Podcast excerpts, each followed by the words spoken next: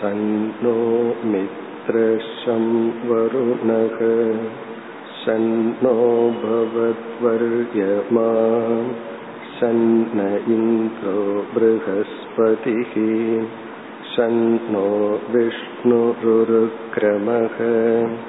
नमो ब्रह्मणे नमस्ते वायो त्वमेव प्रत्यक्षं ब्रह्मासि त्वमेव प्रत्यक्षं ब्रह्म वदिष्यामि ऋतं वदिष्यामि सत्यं वदिष्यामि तन्मामवतु तद्वक्तारमवतु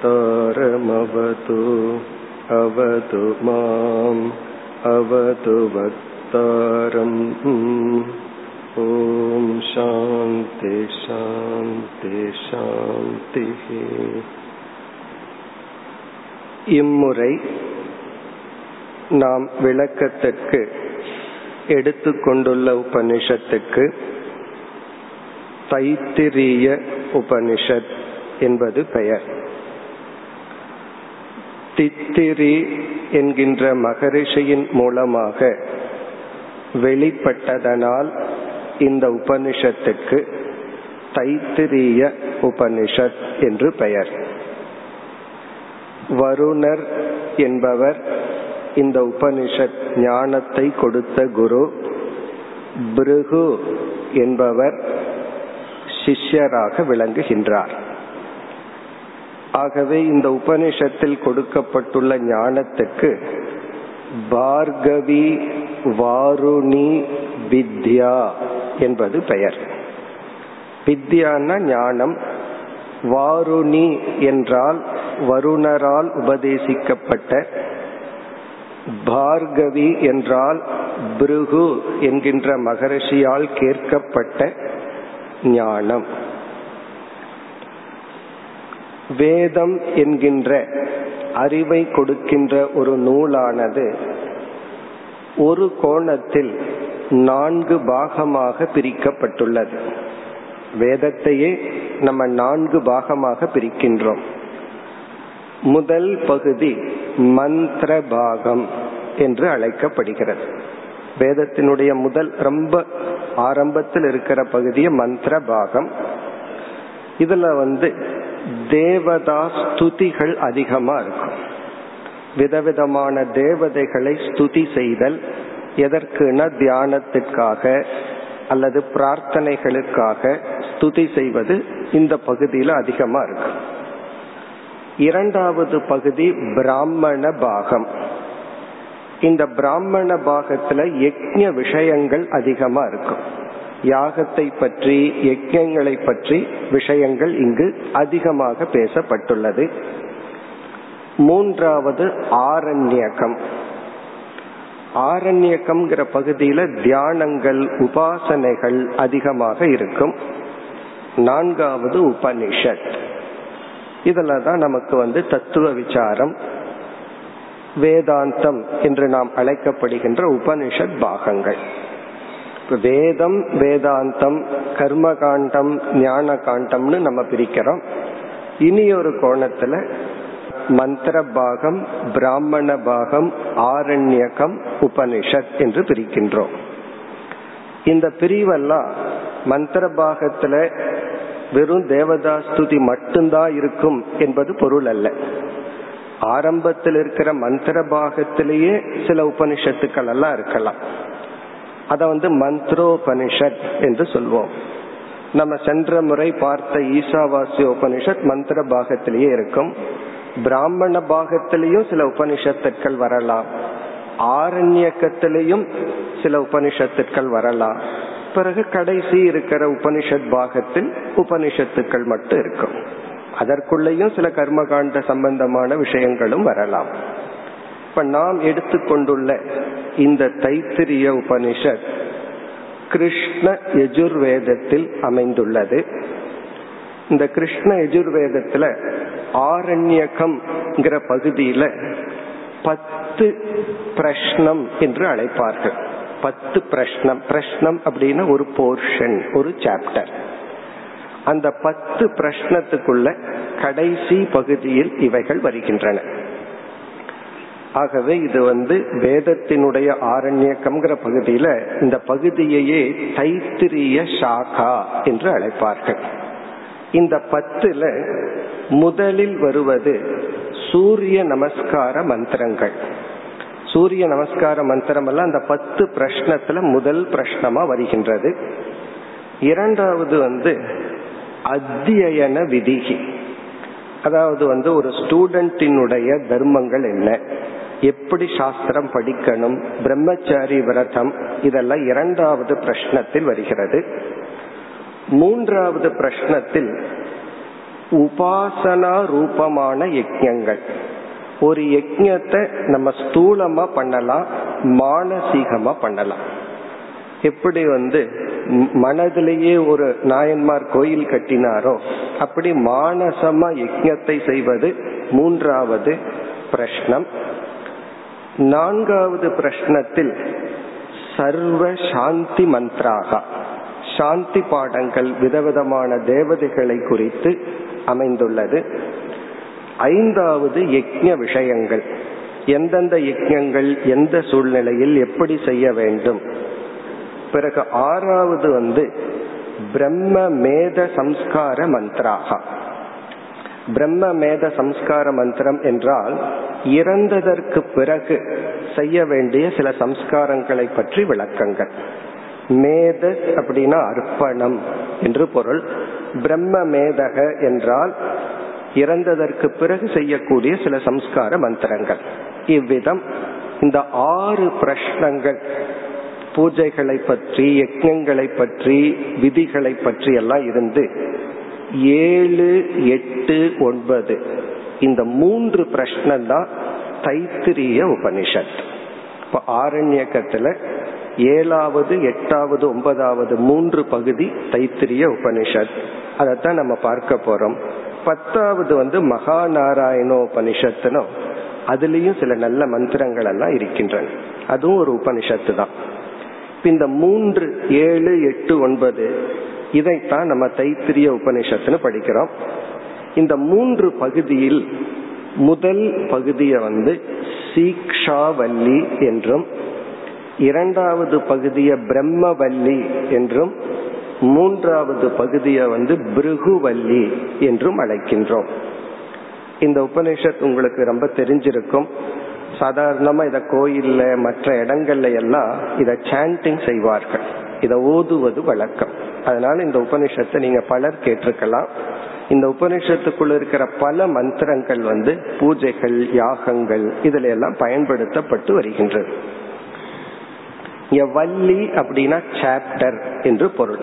இப்ப சீக்ஷா வல்லினா இந்த சாப்டர் சீக்ஷா அப்படிங்கிற சொல்லுல துவங்குவதனால் இதற்கு பெயர் சீக்ஷா வல்லி பிரம்மவல்லின்னு சொல்றதுக்கு பிரம்மவித ஆப்னோதி பரம்னு அடுத்த அத்தியாயம் பிரம்மன்னு தொடங்குறதுனால பிரம்மவல்லி பிருகுர்வை வாருணிகின்னு மூணாவது அத்தியாயம் வள்ளி பிருகுன்னு துவங்குவதனால் பிருகுவல்லி இவ்விதம் இந்த மூன்று சாப்டர் மூன்று வள்ளிகளுடன் கூடியது தைத்திரிய உபனிஷத்.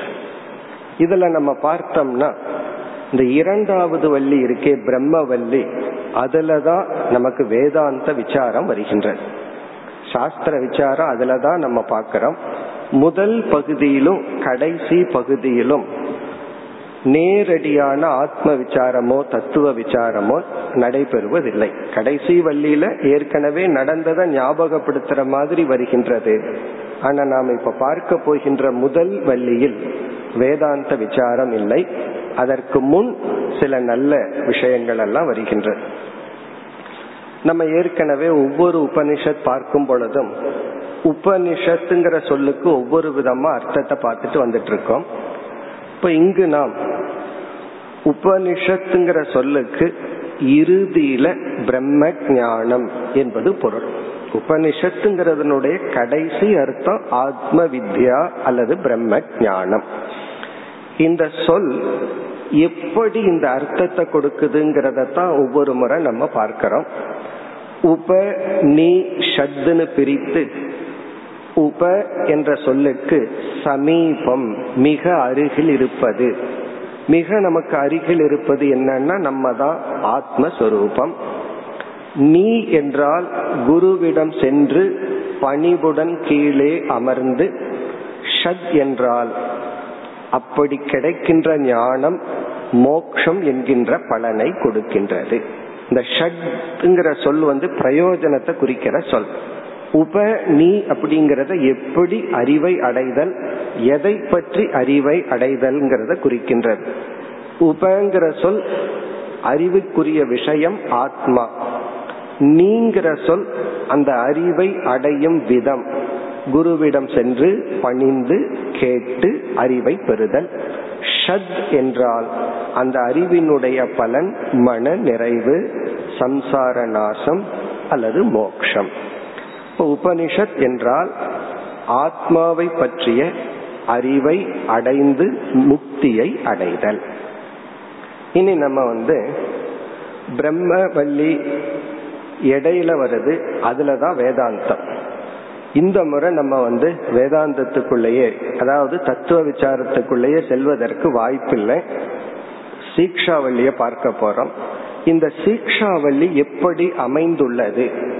அதனுடைய மைய கருத்து என்னன்னு பார்த்துட்டு பிறகு நம்ம ஒவ்வொரு பகுதியாக செல்லலாம்.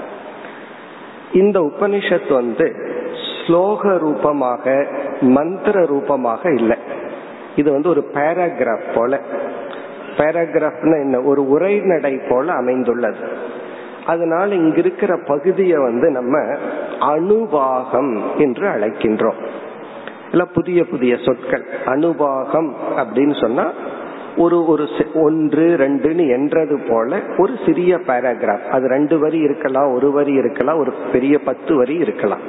அது வந்து அணுவாகம்னு சொல்றோம். அப்படி இந்த சீக்ஷாவல்லியில் பனிரெண்டு அணுவாகங்கள் இருக்கின்றன. பனிரெண்டு அணுவாகம். ஒவ்வொரு உபனிஷத்திலும் ஆரம்பத்துல ஒரு சாந்தி பாடம் இருக்கும்.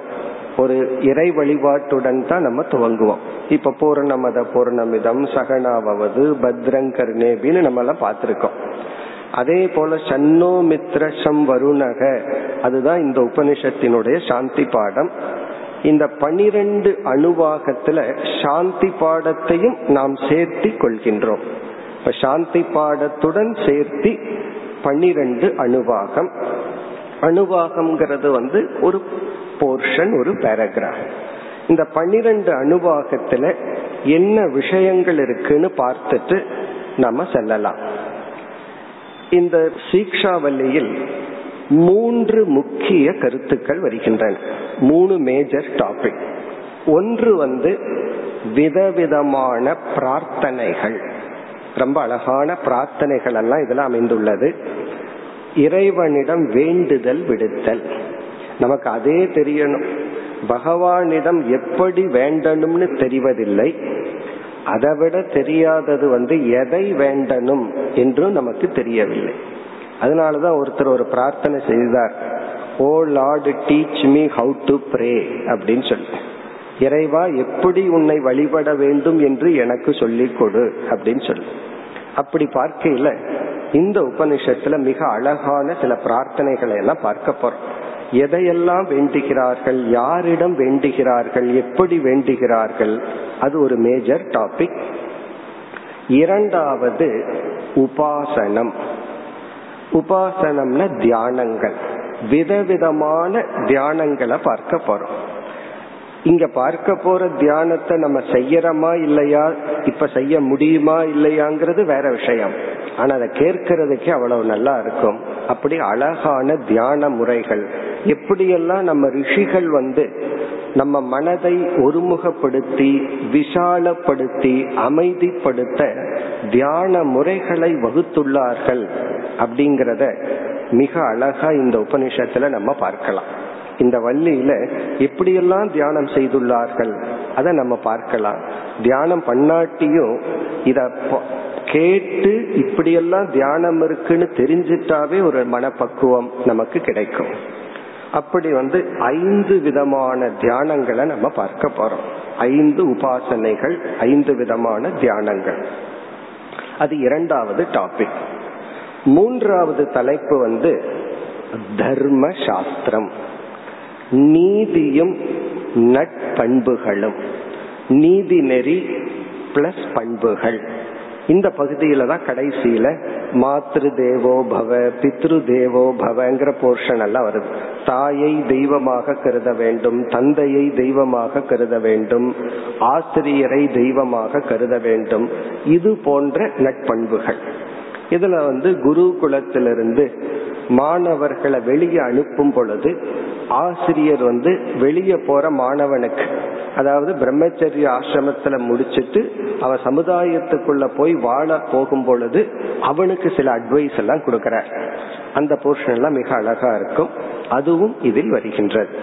இப்ப நீதி சாஸ்திரம் அல்லது தர்ம சாஸ்திரம் நட்பண்புகள் போன்றவைகள் எல்லாம் இதில் வருகின்றது. இதெல்லாமே ஞானத்துக்கு நம்மை தகுதிப்படுத்துகின்ற கருத்துக்கள். இதெல்லாம் நம்ம படிச்சு உணர்ந்தாதான் பிரம்மவல்லிக்குள்ள போய் விசாரம் செய்தால் அதிலிருந்து நம்ம ஞானத்தை அடைய முடியும். இவ்விதம் பனிரெண்டு அணுவாகத்தில் முதல் அணுவாகம் சாந்தி பாடம். அது வந்து பிரார்த்தனை அப்படிங்கறதுக்குள்ள வரும். பிறகு இரண்டாவது அணுவாகத்துல ஒரு ஜஸ்ட் ஒரு இன்ஃபர்மேஷன் பிறகு பனிரெண்டாவது அணுவாகத்திலையும் சாந்தி பாடம். அதுவும் பிரார்த்தனைங்கிற தலைப்புல வரும். இப்ப முதல் அணுவாகம் பனிரெண்டாவது அணுவாகம் இரண்டுமே சாந்தி மந்திரம் பிரார்த்தனை. பிறகு நான்கு பத்து இவைகளும் பிரார்த்தனைக்குள்ள வரும். இந்த பனிரெண்டில் ஒன்று நான்கு பத்து பனிரெண்டு. இந்த பகுதிகளெல்லாம் பிரார்த்தனைகள். பிறகு ஐந்து விதமான உபாசனை. மூன்றாவது அணுவாகம் ஐந்து ஆறு ஏழு எட்டு. இந்த பகுதிகளில் ஐந்து விதமான தியானத்தை பார்க்க போறோம். ஒன்பது பதினொன்று. இது தர்ம சாஸ்திரம் கடைசியில ஒன்பதாவது அணுவாகம் பதினோராவது அணுவாகத்துலதான் தர்ம சாஸ்திரம் நான்கு பத்து பனிரெண்டு ஒன்று இதெல்லாம் பிரார்த்தனைகள். இவ்விதம் இந்த பகுதி அமைந்துள்ளது. அப்ப சீக்ஷாவல்லில மூணு தலைப்புன்னு மனதில் வச்சுக்குவோம். பிரார்த்தனைகள் தியான முறைகள் பிறகு தர்ம சாஸ்திரம் இந்த முகவுரையுடன் நாம் முதல் அணுவாகத்திற்கு செல்லலாம்.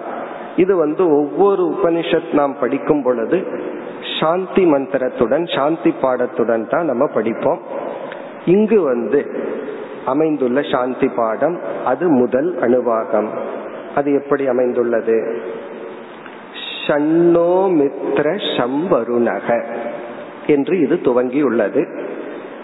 உள்ளது பவத் வர்யமா இப்படி துவங்குகின்ற இந்த சாந்தி பாடத்தை நம்ம மூன்றாக பிரிக்கலாம். மூணு போர்ஷனா இதை நம்ம பிரிக்கிறோம் இந்த சாந்தி பாடத்தில். முதல் பகுதி ஆறு விதமான இஷ்ட தேவதைகளை அழைத்து எனக்கு சாமான்யமான ஆரோக்கியத்தையும் நன்மையையும் செய்வீர்களாக. ஒரு இஷ்ட தேவதையை அழைச்சு கூப்பிடுறது. அவரவர்களுக்குன்னு ஒரு இஷ்ட தேவதை இருக்கும். அந்த இஷ்ட தேவதையை நாம் அழைத்து அதாவது இறை தத்துவத்தை நாம் அழைத்து எனக்கு நன்மையை செய்யுங்கள். பொதுவா நல்லதை பண்ணுங்க அப்படின்னு ஒரு பிரார்த்தனை. அதுல வந்து ஆறு தேவதைகள் வருகின்றது நம்ம ஏற்கனவே பார்த்திருக்கிறோம். இருந்தாலும் ஞாபகப்படுத்தலாம். ஏன்னா இந்த பிரார்த்தனை வந்து இந்த பகுதியில ரொம்ப பார்க்க போறோம். விதவிதமான பிரார்த்தனைகள். இந்த பிரார்த்தனை அப்படின்னா என்ன என்றால் இதுவும் ஒரு விதமான செயல். நம்ம வாழ்க்கையில எந்த ஒரு பலனை அடைய வேண்டும் என்றாலும் அது வந்து எந்த ஒரு செயல் இல்லாமல் திடீரென்று இலவசமாக எதுவுமே நமக்கு கிடைக்காது. நம்ம நினைச்சிட்டு இருக்கோம் இலவசமா எது எத்தனையோ நமக்கு கிடைச்சிட்டு இருக்கு ஒரு பொருள் வாங்கின இலவசமா பொருள் இனியொரு பொருள் கிடைக்கிறது போல இதெல்லாம் நான் எந்த முயற்சியும் போடாம திடீர்னு எனக்கு வந்துடுதுன்னு நம்ம நினைக்கிறோம். ஆனா கர்ம தத்துவத்தில் அப்படி இல்லை. எந்த ஒன்றை நாம் அடைந்தாலும் அது நல்லதோ தீயதோ அது வந்து பணமா இருக்கலாம் ஆரோக்கியமா இருக்கலாம் நோயா இருக்கலாம் நஷ்டமா இருக்கலாம். அது ஒரு காரண நிமித்தமாகத்தான் நமக்கு வரும். அது திடீர்னோ சும்மாவோ இலவசமாகவோ நாம் எதையும் பெற முடியாது. அடைந்திருக்கவும் முடியாது. அப்படி இருக்கையில் பிரார்த்தனை என்பது கடவுள்கிட்ட பிரார்த்தனை பண்ணா நமக்கு கிடைச்சிரும்னா நம்ம சில என்ன நினைக்கிறோம்? வேண்டிட்டா முயற்சி இல்லாமல் நமக்கு ஏதாவது கிடைச்சிரும். வேண்டுதல் பலனை கொடுத்துரும் நினைக்கிறோம். வேண்டுதலே ஒரு கர்மந்தான். வேண்டுதலே ஒரு செயல்தான். அந்த செயல் நமக்கு என்ன பண்ணும்? நாம் எதை அடைய விரும்புறோமோ அதற்கான தடைகளை நீக்கும்.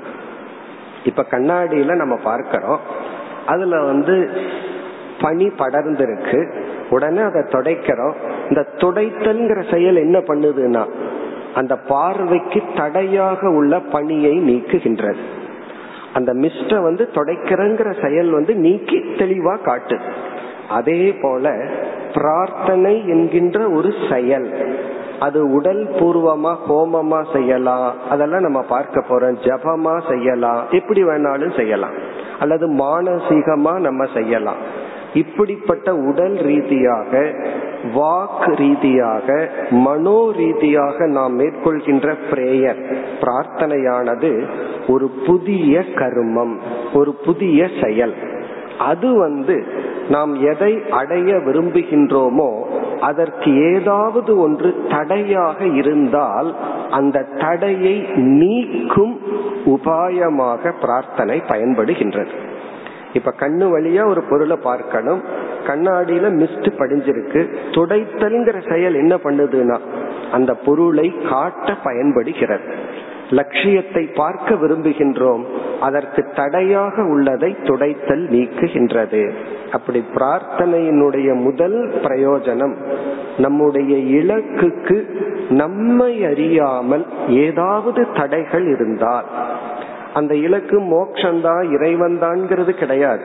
நம்ம உடல் ஆரோக்கியமா இருக்கலாம் அல்லது ஒரு உறவு வந்து முறிஞ்சிருக்கலாம் அந்த உறவை புதுப்பிக்கணும்னு நம்ம விரும்பலாம் அல்லது பொருளை இறைவன் இடத்துல கேட்பதிலும் தவறில்லை. அதெல்லாம் நம்ம இந்த தைத்திரிய உபநிஷத்துல பார்க்க போறோம். இந்த ஆவகந்தி ஹோமம்ங்கிற பகுதியில நம்ம பார்க்க போறோம். பணத்தை சம்பாதிக்கணுங்கிறது ஒரு பிரார்த்தனையா இருக்கு. அது எப்பொழுது எப்படிங்கிற விளக்கம் எல்லாம் இதுல வர உள்ளது.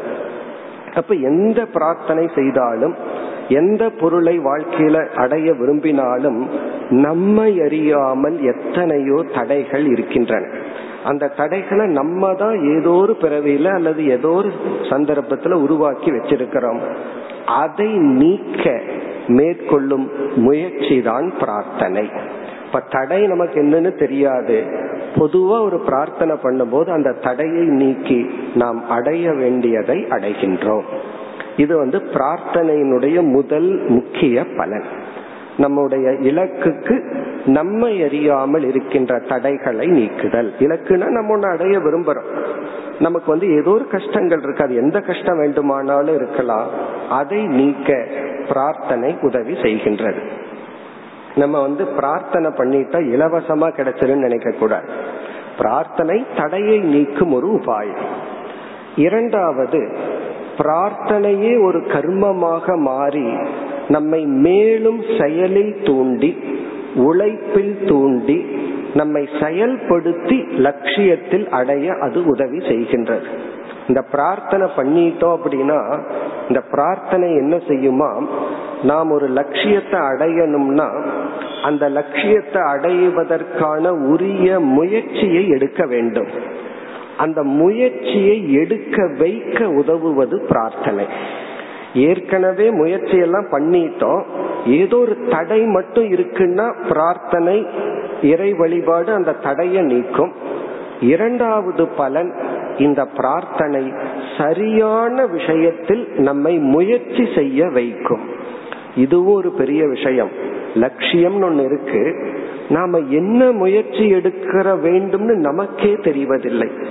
பணம் சம்பாதிக்கிறது பிசினஸ்னாலும் கூட எந்த பார்ட்டிய பார்க்கணும் எந்த மாதிரி பிரைஸ் பிக்ஸ் பண்ணணும் இதுவே ஒரு மிஸ்ட்ரி தான். இதெல்லாம் தெரியாம தான் நம்ம பண்ணுவோம் ஆனா லக்குல நமக்கு கிடைக்கலாம். அப்படி எல்லாத்துலயுமே நமக்கு ஒரு அறிவும் கிடையாது. ஆனா நம்மை அறியாமல் சரியான முயற்சியை நம்ம எடுத்தாகணும். அது நமக்கு எடுக்க தெரியல. இந்த பிரார்த்தனையினுடைய பலம் வந்து என்ன முயற்சிய நம்ம மேற்கொண்டா என்ன முடிவை நம்ம செய்தா நம்ம இலக்க அடைய முடியுமோ அந்த முடிவெடுக்க வைக்கும் அந்த முயற்சியில் நம்மை ஈடுபடுத்தும். ரொம்ப பேர் வந்து பிரார்த்தனை பண்ணிட்டா போதுமா? பலன் கிடைச்சிருமான்னு கேட்பார்கள். சில பேர் நான் பிரார்த்தனை பண்ணிட்டா பலன் வந்துடுன்னு சும்மா இருப்பார்கள். அப்படி இல்ல. இது நம்மை சரியான முயற்சியில் அமர்த்த வைப்பது பிரார்த்தனை. இப்ப பிரார்த்தனை வந்து தடையை நீக்கும். நம்மை இலக்கை அடைய சரியான முயற்சியில் அமர்த்தும். இதை விட முக்கியமான இனியொரு பலன் இருக்கு பிரார்த்தனைக்கு. அந்த பலன் என்னவென்றால் நம்ம முயற்சி பண்ணிட்டோம். பலனை நம்ம அனுபவிக்கிற ஸ்டேட்டுக்கு வந்துட்டோம். இதெல்லாம் கர்த்தாவா இருக்கும்போது. செயல் செய்தாச்சு பலன் கைக்கு வந்தாச்சு. நம்ம எதிர்பார்த்த பலன் ஹண்ட்ரட் பர்சன்ட் கண்டிப்பா என்னைக்குமே வராது. சில சமயம் எதிர்பார்த்ததை விட அதிகமா பலன் வரலாம் அல்லது குறைவாகவும் வரலாம் அல்லது விபரீதமாகவும் வரலாம். ப்ராஃபிட் எக்ஸ்பெக்ட் பண்ணதுக்கு மேலையும் வரலாம் குறைவாகவும் வரலாம் லாஸும் வரலாம். அப்ப இந்த பிரார்த்தனை என்ன பண்ணும் அப்படின்னா அந்த பலனை ஏற்றுக்கொள்கின்ற மனோசக்தியை இந்த பிரார்த்தனை நமக்கு கொடுக்கும்.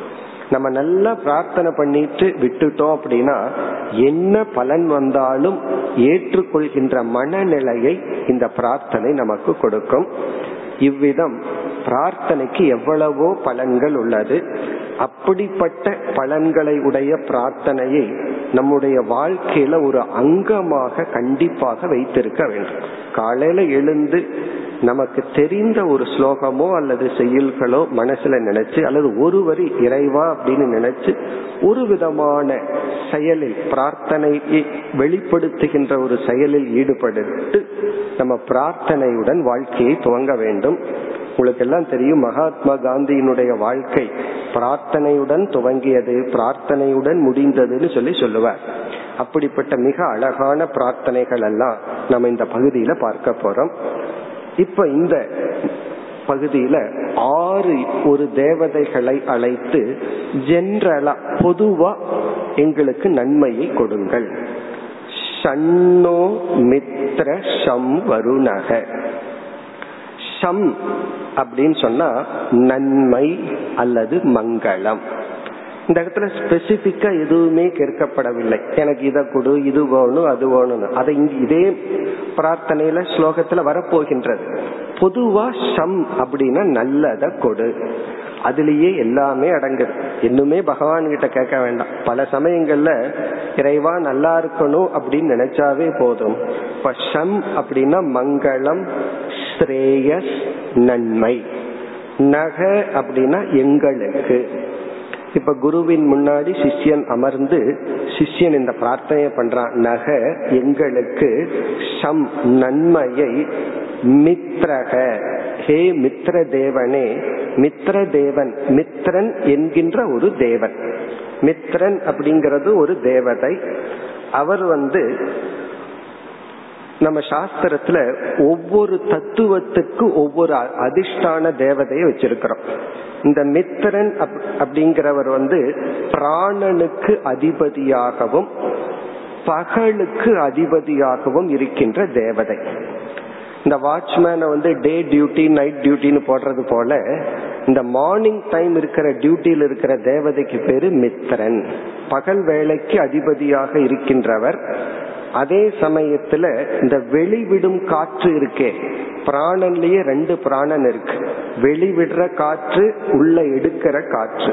இந்த வெளிவிடுகின்ற காற்றுக்கு அதிபதியாகவும் பகலுக்கும் அதிபதியாகவும் இருக்கின்ற ஹே மித்ர தேவன் மித்ரக நக எங்களுக்கு சம் நன்மையை அல்லது மங்களத்தை அல்லது நல்லதை கொடுக்கட்டும்.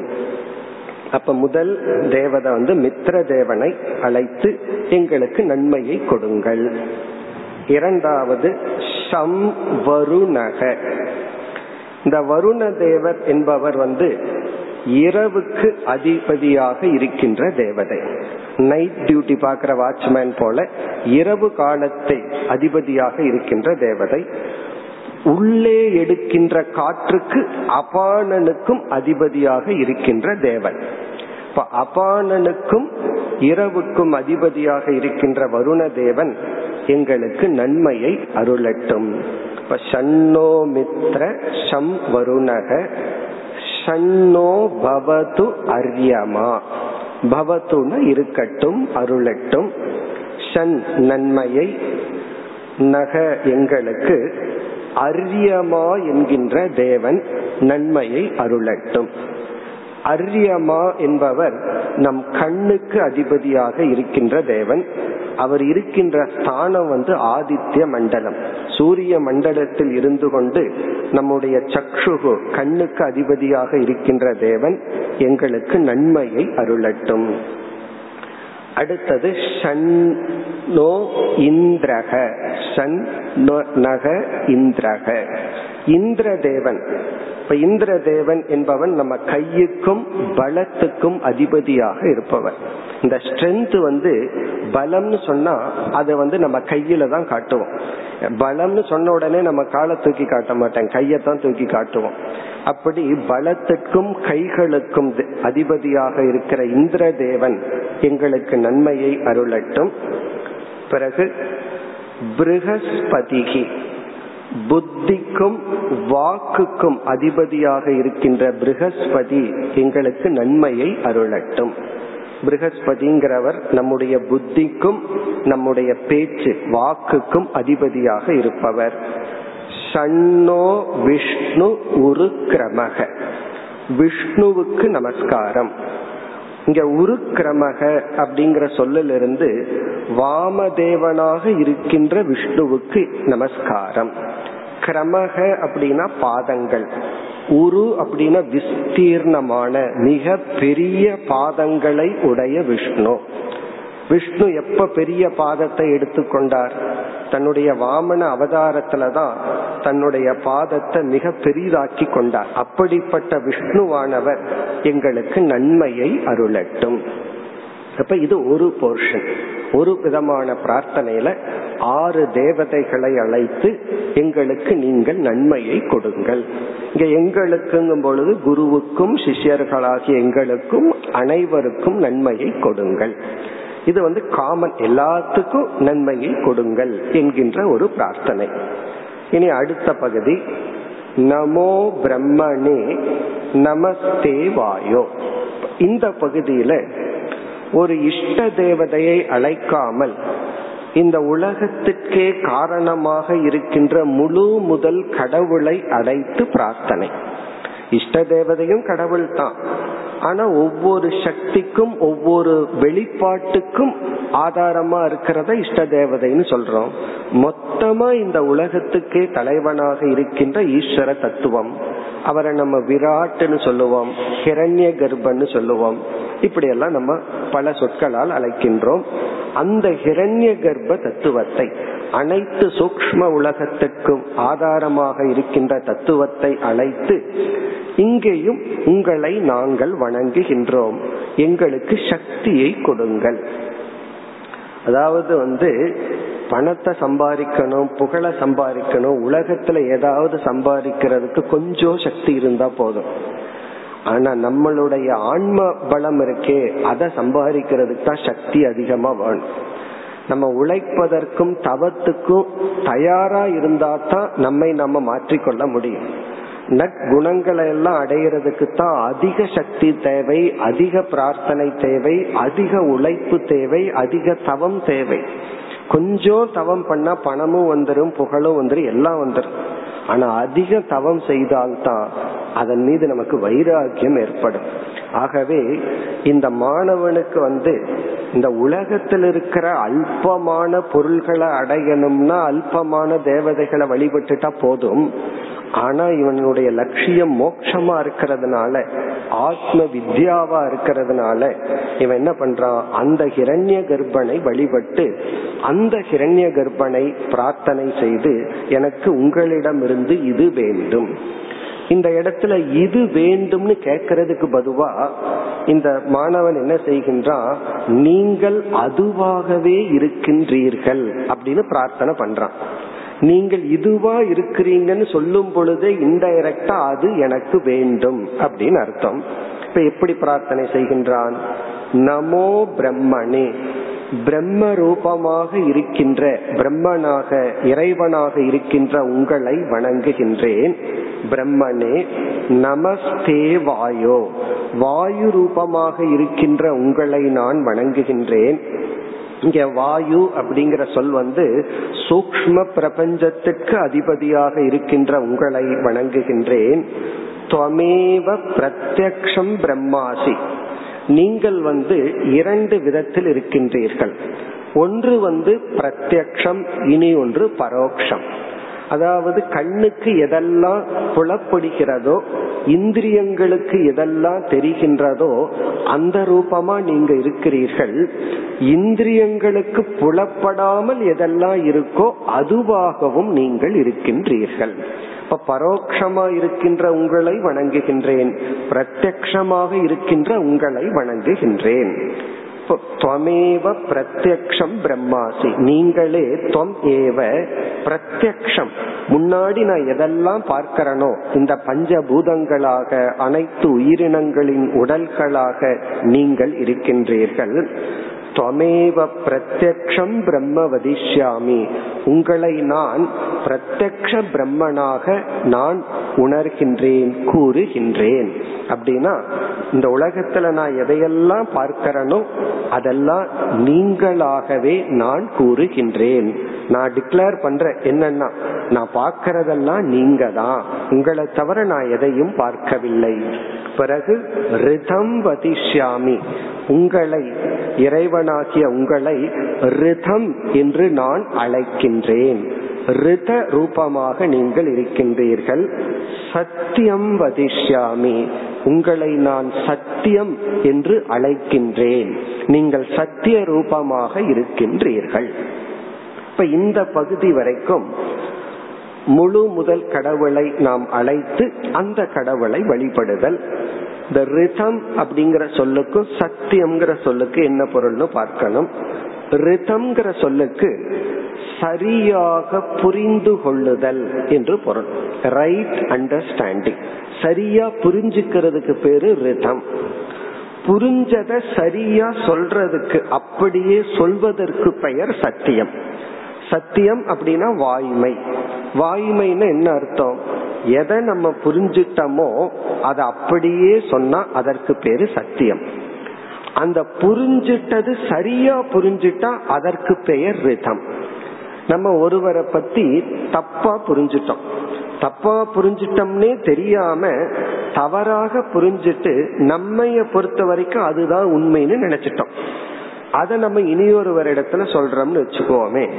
நம்ம என்ன நினைச்சிருப்போம்? நான் உண்மைதானே சொன்னேன். நான் வாய்மையை தானே பின்பற்றலன்னு சொல்றோம். ஆனா நம்ம புரிஞ்சிட்டது உண்மையா?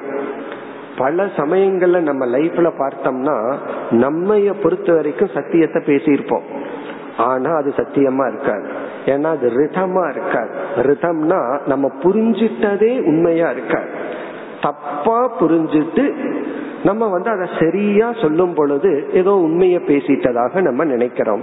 இப்ப இங்க வந்து ரிதம் அப்படின்னா நீங்களே உண்மை சொரூபமாக இருக்கின்றீர்கள். அப்படின்னா கடவுள் ஆகிய ஒருவர் தான் உண்மையை உண்மையாக உணர வல்லவர்.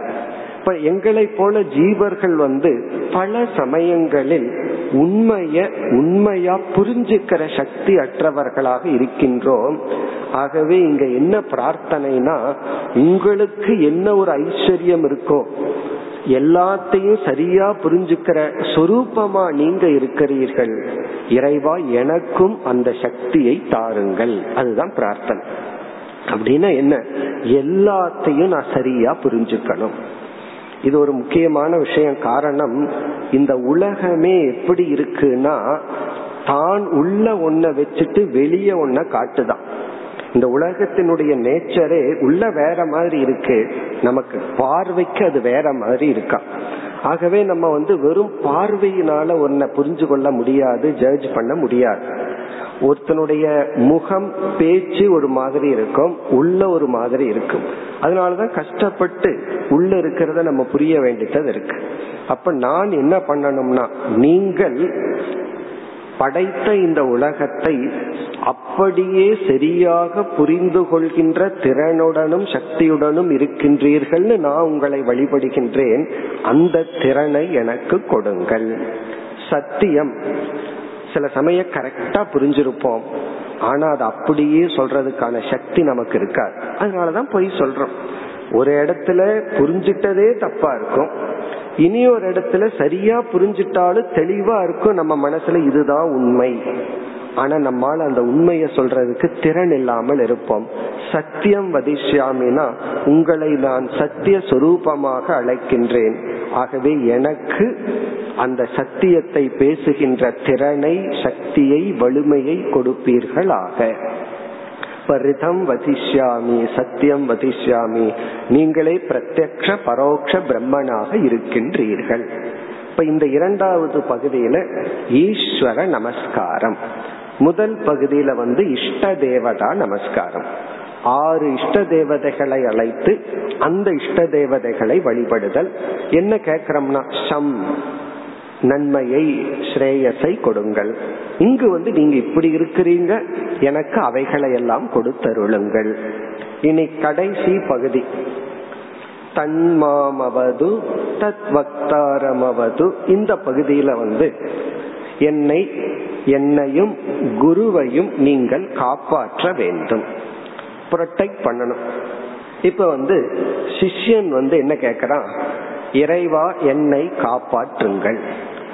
தது அந்த இறை தத்துவம் மாம் என்னை அவது காப்பாற்றுங்கள். இப்ப சிஷ்யன் வந்து கடவுள் முன்னாடி இறைவா என்ன காப்பாத்துங்க. இப்ப பகவான் என்ன புரிஞ்சுக்குவார்? ஒருத்த வந்து உடல் நோயினால ரொம்ப அவதிப்பட்டு இறைவா காப்பாற்றுங்கன்னு சொன்னா பகவான் என்ன புரிஞ்சுக்குவார்? அவனுக்கு ஆரோக்கியத்தை கொடுத்து காப்பாற்றணும். ஒருவனுக்கு வந்து உறவுகள் எல்லாம் அறுபட்டு போகுது. இறைவா காப்பாற்றுனா அவனுக்கு நல்ல உறவை கொடுக்கணும். ஒருத்தன் செல்வத்தை இழந்து இறைவா காப்பாற்றுனா அவனுக்கு செல்வத்தை கொடுத்து காப்பாற்றணும். இங்க சிஷ்யன் போய் என்ன காப்பாற்றுனா பகவான் என்ன புரிஞ்சுக்குவார்? இந்த சிஷ்யன் வந்து யாரு சிஷ்யன்னா நான் அறியாமையினாலதான் துயரப்பட்டு இருக்கிறேன். என்னுடைய துயரத்துக்கு காரணம் எதவனுடைய இருப்போ இல்லாமையோ அல்ல. ஆகவே இறைவா என்னை காப்பாற்றுனா என்னுடைய அறியாமையை நீக்கி ஞானத்தை கொடுத்து என்னை காப்பாற்று என்று பொருள். பத்தன் தன் மாம் அவது என்றால் எனக்கு அறிவை கொடுத்து நீ காப்பாற்று. ஏன்னா சிஷ்யனுடைய துயரமே நான் இப்பொழுது அறியாமையினால் துயரப்படுகின்றேன். அதுதான் சிஷ்யனுடைய மனநிலை. நமக்கே சந்தேகம் வரலாம். நான் வந்து சரியான சிஷ்யனா இருக்கிறனா இல்லையான்னு எப்படி கண்டுபிடிக்கிறது? அப்படின்னு சொன்னா ஈஸியா கண்டுபிடிச்சிடலாம். நான் எதை குறிச்சு துயரப்படுறேன்னு பார்க்கணும். என்ன வந்து எது டிஸ்டர்ப் பண்ணுதுன்னு பார்க்கணும். பணம் இல்லைங்கிறது டிஸ்டர்ப் பண்ணுதா? சில ரிலேஷன்ஷிப் என்ன துயரப்படுத்துதா? இல்ல எது என்ன துயரப்படுத்துதுன்னு பார்க்கணும். அறியாமையினாலதான் நான் துயரப்படுறேங்கிற உணர்வு வந்துவிட்டால் நாம சிஷ்யர்கள் அர்த்தம். ஆகவே எனக்கு ஞானம் தேவை. இப்ப எனக்கு ஞானத்தை கொடுத்து இறைவா காப்பாற்று. தது வக்தாரம் அவது. என்னுடைய ஆசிரியர் வக்தாரம்னா குரு. குருவை நீ காப்பாற்று. இப்ப குருவை காப்பாற்றுன்னு சிஷ்யன் இறைவனிடம் பிரார்த்தனை பண்றான். குரு பிரார்த்தனை பண்ணல சிஷ்யம் பண்றான் அப்ப குருவுக்கு எதை கொடுத்து காப்பாற்றணும்? தனக்கு கொடுக்கற அறிவையே குருவுக்கு கொடுத்து காப்பாற்றணுங்கிற அர்த்தம் இங்க வராது. ஏன்னா தனக்கு அறிவில்லை அதனால அறிவை கொடுத்து காப்பாற்று.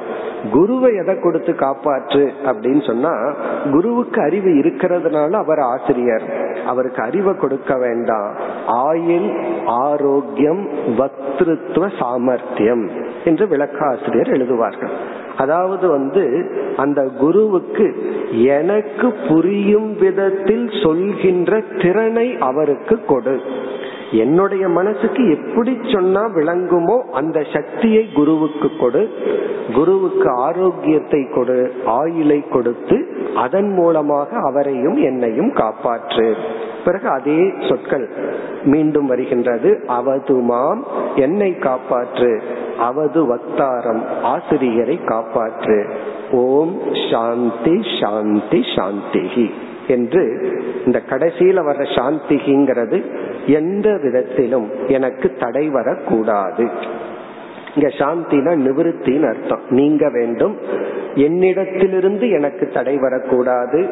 என்னுடைய சூழ்நிலையிலிருந்தும் இயற்கையிலிருந்தும் என்னுடைய இலக்குக்கு எந்த தடையும் வரக்கூடாது என்று பிரார்த்தனை செய்யப்படுகிறது.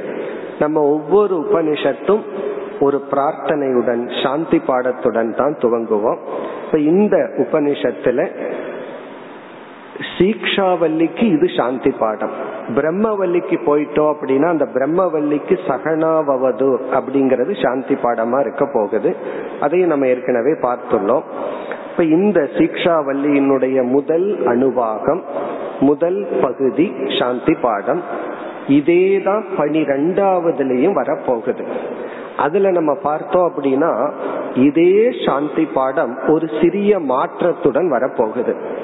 அங்க எப்படின்னா இறைவா என்னை நீ காப்பாற்றி விட்டாய் அப்படின்னு முடிய போகுது. இங்கு வந்து என்னை காப்பாற்று குருவை காப்பாற்று அப்படின்னு முடிவுல பனிரெண்டாவதுல என்ன எப்படி வருதுன்னா நீ என்னை காப்பாற்றி விட்டாய் என்னுடைய குருவையும் காப்பாற்றி விட்டாய்னு வருது. இந்த பிரார்த்தனைய வந்து ரெண்டு விதத்துல பயன்படுத்துறோம். ஒன்று உன்னை அடைவதற்கு முன்னாடி இறைவனை வழிபடுவது. இரண்டாவது அடைந்ததற்கு பிறகு இறைவனை வழிபடுவது. நம்மளே ரெண்டு காரணத்துக்கு கோயிலுக்கு போவோம். உன்னை அடையணும்னு வேண்டுதலுக்கு போவோம். வேண்டுதல் முடிஞ்சிட்டா நான் வர்றேன்னு வேண்டிக்குவோம். இறைவா இதை நீ எனக்கு செஞ்சு கொடு செஞ்சு கொடுத்தா உன்னுடைய சன்னிதானத்துக்கு வர்றேன்னு. இப்ப இரண்டாவது முறை போறது என்னன்னா இத நான் அடைஞ்சிட்ட அந்த கிராட்டிடியூட் அந்த நன்றி உணர்வுக்காக மீண்டும் பகவானிடம் பிரார்த்தனை பண்ணுவோம். அப்படி பனிரெண்டாவது அனுபாகம் பிரார்த்தனையில ஒரு கிராட்டிடியூட பாக்கிறோம் அந்த கிராட்டிடியூட் அந்த நன்றி உணர்ச்சி எதை காட்டுதுன்னா நான் அடைய வேண்டித்ததை அடைஞ்சிட்டேங்கிறதையும் காட்டி கொடுக்கின்றது. இது வந்து பிரார்த்தனை. நம்ம வந்து மூன்று தலைப்பிற்குன்னு பார்த்தோம். பிரார்த்தனை மிக நல்ல பிரார்த்தனை எல்லாம் இனிமேல் வரப்போகின்றது. பிறகு தியானங்கள் தர்ம சாஸ்திரம் சொல்லி.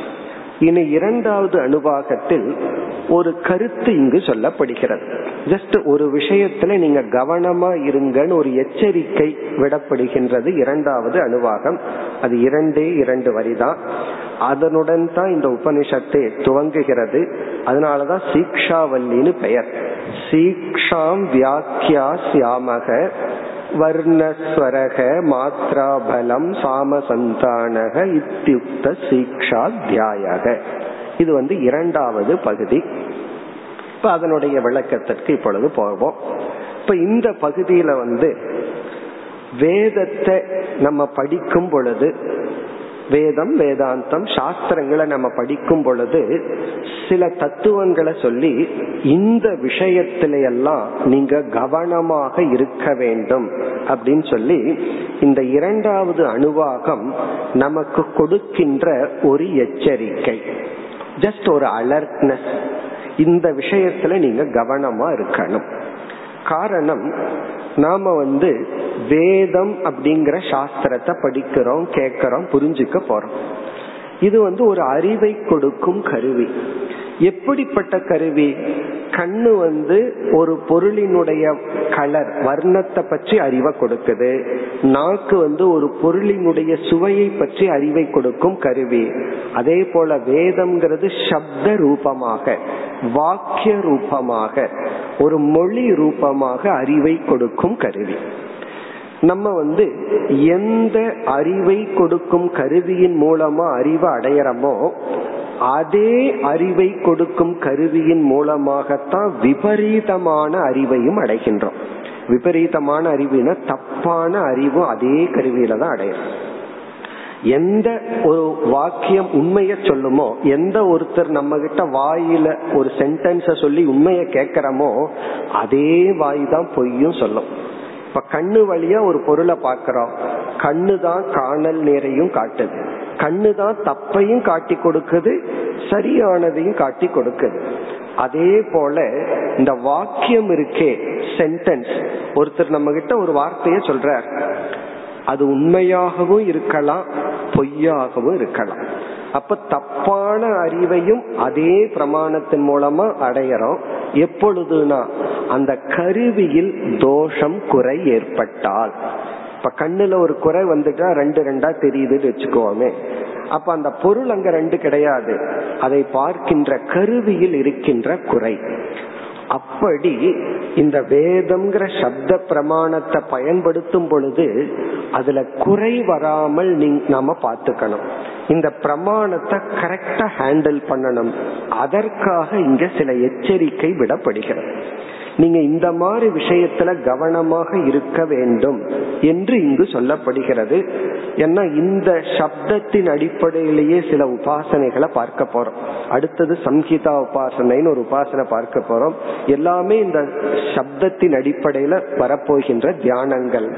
ஆகவே இங்கு ஒரு எச்சரிக்கை. இப்ப எச்சரிக்கை எப்படின்னா கர்மகாண்டம் இருக்கு. எத்தனையோ யாகங்கள் எத்தனையோ பிரார்த்தனைகள் எத்தனையோ இதை சேன் பண்றோம். நம்ம தவறா செய்து விட்டால் தப்பா பகவான் இடத்துல ஒரு பிரார்த்தனைய பண்ணிட்டோம் அப்படின்னா பகவான் பார்க்க மாட்டார் நீ சரியா பண்ணினியா தப்பா பண்ணின. தப்பா பண்ணா அதற்கு தகுந்த பலன். ஆகவே நம்மளுடைய பிரார்த்தனையில நாம இந்த பிரமாணத்தை ஹேண்டில் பண்ற விதத்துல கவனமா இருக்கணும். அதுல தப்பு பண்ணிட்டோம்னா விபரீதமான பலன் வந்துடும் இதெல்லாமே காமிய கர்மத்துக்கு தான். கர்ம யோகத்துக்கோ நிஷ்காம கர்மத்துக்கோ இதெல்லாம் கிடையாது. இப்ப இறைவனுடைய நாமத்தையோ சில மந்திரங்களையோ சாண்டிங் பண்ணும்போது சரியான உச்சரிப்புடன் சரியா நம்ம பண்ணணும். காமிய கர்மமா இருந்து தவறா அதை பயன்படுத்திட்டோம்னா அதற்கு சாஸ்திரத்துல பாபம் வரும்னு சொல்லியிருக்கு. பட் அதே பகவான் கீதையில வந்து கர்ம யோகத்துல பிரத்யவாயம்ங்கிற தோஷம் இல்லைன்னு சொல்லியிருக்கார். இது வந்து காமிய கர்மத்துலதான் அப்ளை ஆகும். ஆனா ஞான காண்டத்துல நம்ம தப்பா படிச்சு தப்பா புரிஞ்சுட்டோம் அப்படின்னா அதனுடைய பலன் வந்து விபரீதமானது. ஏன்னா தப்பான அறிவை அடைஞ்சிடுவோம். இப்ப ஆகவே ஒரு சென்டென்ஸ படிக்கும் பொழுது சாஸ்திர விசாரம் பண்ணும் பொழுது கவனமாக எச்சரிக்கையாக அதுல நம்ம ஈடுபடணும். ஏன்னா அந்த சாஸ்திரத்தின் மூலமா தப்பான அறிவையும் அடைந்து விடக்கூடாது. அடையிறதுக்கு வாய்ப்பு இருக்கு. நம்ம காலையிலிருந்து சாயந்தரத்து வரைக்கும் எத்தனையோ பேர்த்தினுடைய பேச்ச கேக்குறோம் நம்ம காதுக்கு வந்து ஒரு சக்தி இருக்குன்னு வச்சுக்கோமே இந்த கம்ப்யூட்டர்ல இருக்கிற மாதிரி நைட் வந்து ஒரு ஸ்டாட்டிஸ்டிக்ஸ் எடுத்து சொல்லுது. எவ்வளவு பேர் உண்மையை பேசியிருக்காங்க எத்தனை பேர் பொய் பேசியிருக்காங்க எத்தனை உண்மையை நம்ம கேட்டிருக்கிறோம் எத்தனை பொய்ய கேட்டிருக்கிறோம்னு எடுத்தோம்னா நமக்கே ஆச்சரியமா இருக்கும். எத்தனை உண்மையை நம்ம கேட்டிருப்போம் எவ்வளவு பொய்ய நம்ம கேட்டிருப்போம். அதனாலதான் ஒரு பெரிய லாயர் வந்து சென்னையில நம்ம வருஷத்துக்கு முன்னாடி அவருக்கு ஜஸ்டிஸ் போஸ்ட் கொடுக்கறேன்னு சொன்னாங்க. அவர் வேண்டாம் நான் லாயராகவே இருந்துக்கிறேன்னு சொன்னார். அதுக்கு அவர் சொன்ன காரணம் நான் ஒரு நாள் ஒரு பொய் சொல்லிட்டு போறத ப்ரிஃபர் பண்றேன். காலையில இருந்து சாயந்தரத்து வரைக்கும் பொய்ய கேட்டுட்டு இருக்க விரும்பல அப்படின்னு சொன்னார். ஏன்னா வந்து ஜட்ஜு கிட்ட எல்லாம் பொய்ய சொல்லிட்டு இருப்பாங்க. அதை கேட்கறத விட ஒரு பொய் சொல்லிட்டு போறது எனக்கு சுலபம்னு சொன்னார். அப்படி இந்த காது இருக்கே அது உண்மையையும் கேக்குது பொய்யையும் கேக்குது. இப்ப இங்க வந்து சில எச்சரிக்கை விடப்படுகிறது. சீக்ஷாம் வியாக்கியா சியாமக. சீக்ஷாம் அப்படின்னா இந்த சாஸ்திரத்தை படிக்கின்ற விதத்தில் இருக்கின்ற சில தத்துவங்களை கூறுகின்றோம். இதுல நீங்க கவனமாக இருங்கள். அதுல என்னென்ன? முதல்ல வந்து வர்ணக. வர்ணக அப்படின்னா நாம படிக்கும் பொழுது அந்த எழுத்துக்களை கவனமாக படிக்க வேண்டும். நம்ம படிக்கிறதுல எழுத்த மாற்றி படிச்சுட்டோம் அப்படின்னா தப்பா புரிஞ்சுக்கிறதுக்கு வாய்ப்பு இருக்கு. இப்ப தப்பா புரிஞ்சுட்டோம் அப்படின்னா அறிவும் தப்பா இருக்கும். இப்ப அறிவை கொடுக்கும் கருவி அங்க கரெக்டா தான் பிரிண்ட் ஆயிருக்கு. நம்ம அந்த உச்சரிக்கிற அந்த எழுத்துல தப்பான எழுத்து நம்ம மைண்ட்ல பதிஞ்சு தப்பா படிச்சுட்டோம்னா அர்த்தம் மாறிடும் இப்ப ஞான காண்டத்துல தப்பா புரிஞ்சுக்குவோம். கர்ம காண்டத்திலையும் விபரீதமான பலன் வரும். அதுக்கு வந்து கொடுக்கிற உதாகரணம் வந்து கும்பகர்ணன் வந்து நிர்தேவத்துவம் வேணும்னு பிரார்த்தனை பண்றான். தேவத்துவம் தேவர்களை எல்லாம் நான் விரட்டுற சக்தி எனக்கு வேணும்னு கும்பகர்ண பிரார்த்தனை பண்ணும்போது நிர்தேவத்துவம் பவதுங்கிறதுக்கு பதுவா நித்ராத்துவம் பவதுன்னு சொல்லிட்டான். அப்ப என்ன ஆச்சுன்னா எனக்கு எப்பொழுதுமே தூக்கம் வந்துட்டே இருக்கட்டும். அங்க தே மாறி போச்சு அப்ப அந்த உச்சரிப்புல எழுத்த தப்பா ப்ரொனவுன்ஸ் பண்ணும்போது என்ன ஆகுது? பலனே மாறி விடுகின்றது. எல்லா தேவர்களுக்கும் தலைவனா இருக்கணுங்கிற ஆசைய இவன் மனசுல வச்சுட்டு அந்த எழுத்துல வர்ற தப்பு இவனுடைய வாழ்க்கையை மாற்றுகின்றது. அப்ப வர்ணக அப்படின்னு சொன்னா இதனுடைய பொருள் நீங்கள் படிக்கும் பொழுது எழுத்துக்களை கவனமாக பார்த்து படியுங்கள். அது ஞான காண்டத்துக்கும் பொருந்தும் கர்மகாண்டத்துக்கும் பொருந்தும். அடுத்தது வந்து ஸ்வரக. வர்ண ஸ்வரக மாத்ரா பலம் இதுல ஸ்வரக. இந்த ஸ்வரக அப்படின்னு சொன்னா உச்சரிக்கின்ற விதம். இந்த சில ஸ்லோகங்களை எல்லாம் மந்திரங்களை எல்லாம் மேல உயர்த்தி இப்ப சன்னோ மித்ர சம் வருணகன் உயர்த்தி உச்சரித்தல். பிறகு வந்து கீழே இறக்கி படித்தல் சமமாக படித்தல். அப்படின்னு சில நியமம் இருக்கு. அதாவது சொல்ற விதத்திலேயே பொருள் மாறும். ஒருவரிடத்துல வந்து நீங்க எப்படி இருக்கிறீர்கள்? அப்படிங்கிற மாதிரி கேட்டா அதுக்கு ஒரு அர்த்தம் இருக்கு. நீ எப்படி இருக்க? அப்படின்னு கேட்டோம்னா அர்த்தம் வேற. அந்த ஸ்வரத்தை மாத்தும் பொழுதே நீ எப்படி இருக்கன்னு ஸ்வரத்தை மாத்தி கேட்டா நம்ம மிரட்டுறதாக அர்த்தம். பணிவா நீங்க எப்படி இருக்கீங்கன்னு அன்பா கேட்டா அதனுடைய அர்த்தம் வேற. அப்போ நம்ம ஸ்வரத்தை மாத்தி பேசும் பொழுது அர்த்தம் மாறி விடுகின்றது அதுல கவனமாக இருக்க வேண்டும். இதற்கு வந்து விருத்ராசுரன உதாரணமா சொல்வார்கள். அவன் வந்து இந்திர சத்ரு நான் ஆக வேண்டும்னு கேக்குறானா. நான் வந்து இந்திர சத்ருவா ஆகணும். இந்த வார்த்தைக்கு ரெண்டு அர்த்தம் இருக்கு. இந்திரன்னா இந்திர தேவன் சத்ருனா பகைவன். இவன் என்ன கேக்குறான் நான் இந்திரனை அழிப்பவனாக ஆக வேண்டும்னு கேக்குறான் ஸ்வரத்தை மாத்தி சொல்லும் போது இந்திரனால் அழிக்கப்பட்டவனாக வேண்டும்னு அர்த்தம் ஆயிருது என்ன வித்தியாசம்? இந்திரனை அழிப்பவனாக நான் இருக்க வேண்டும்ங்கிற அர்த்தத்தை விட்டுட்டு இந்திரனால் அழிக்கப்படுவனாக நான் ஆக வேண்டும்ங்கிற அர்த்தம் வந்துரு. இப்படி இந்த சொரத்தை மாத்தும் பொழுது இதில் சாதாரண லைஃப்லயும் நடக்குது. நம்ம கான்வர்சேஷன்ல நம்ம மனசுல வந்து அன்பை வச்சுட்டு கோபமா பேசிடுவோம். அதே வார்த்தையா தான் உடனே என்ன புரிந்து கொள்வார்கள்? நீ ஏன் என்ன இடத்துல கோபமா பேசின? நீ ஏன் சத்தமா பேசின? இந்த சப்தமா பேசுறது பேசுகின்ற துவனி இதெல்லாமே அர்த்தத்தை மாறுது. நம்ம வார்த்தைய வச்சு மட்டும் மற்றவங்கள் பொருள்படுத்துவதில்லை. நம்ம சொல்ற விதம் சொல்ற டோன் நாம கொடுக்கிற அழுத்தம் அதை வச்சும் அவர்கள் பொருள்படுத்துகின்றார்கள். ஏன்னா நம்ம உணர்வுகளை அப்படியும் வெளிப்படுத்துகின்றோம். இதுல எல்லாம் கவனமாக இருக்க வேண்டும். இப்ப ஃபர்ஸ்ட் வந்து சாஸ்திரம் படிக்கும் பொழுது எழுத்துக்களை ஒழுங்கா கவனிக்கணும். இரண்டாவது வந்து ஸ்வரக மூன்றாவது மாத்ரா. அதெல்லாம் நமக்கு தெரியும்.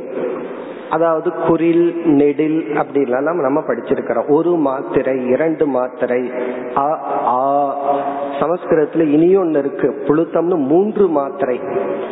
குரில் நெடில் அதற்கு மேல் உள்ள மாத்திரை இதையெல்லாம் கவனமா படிக்கணும்.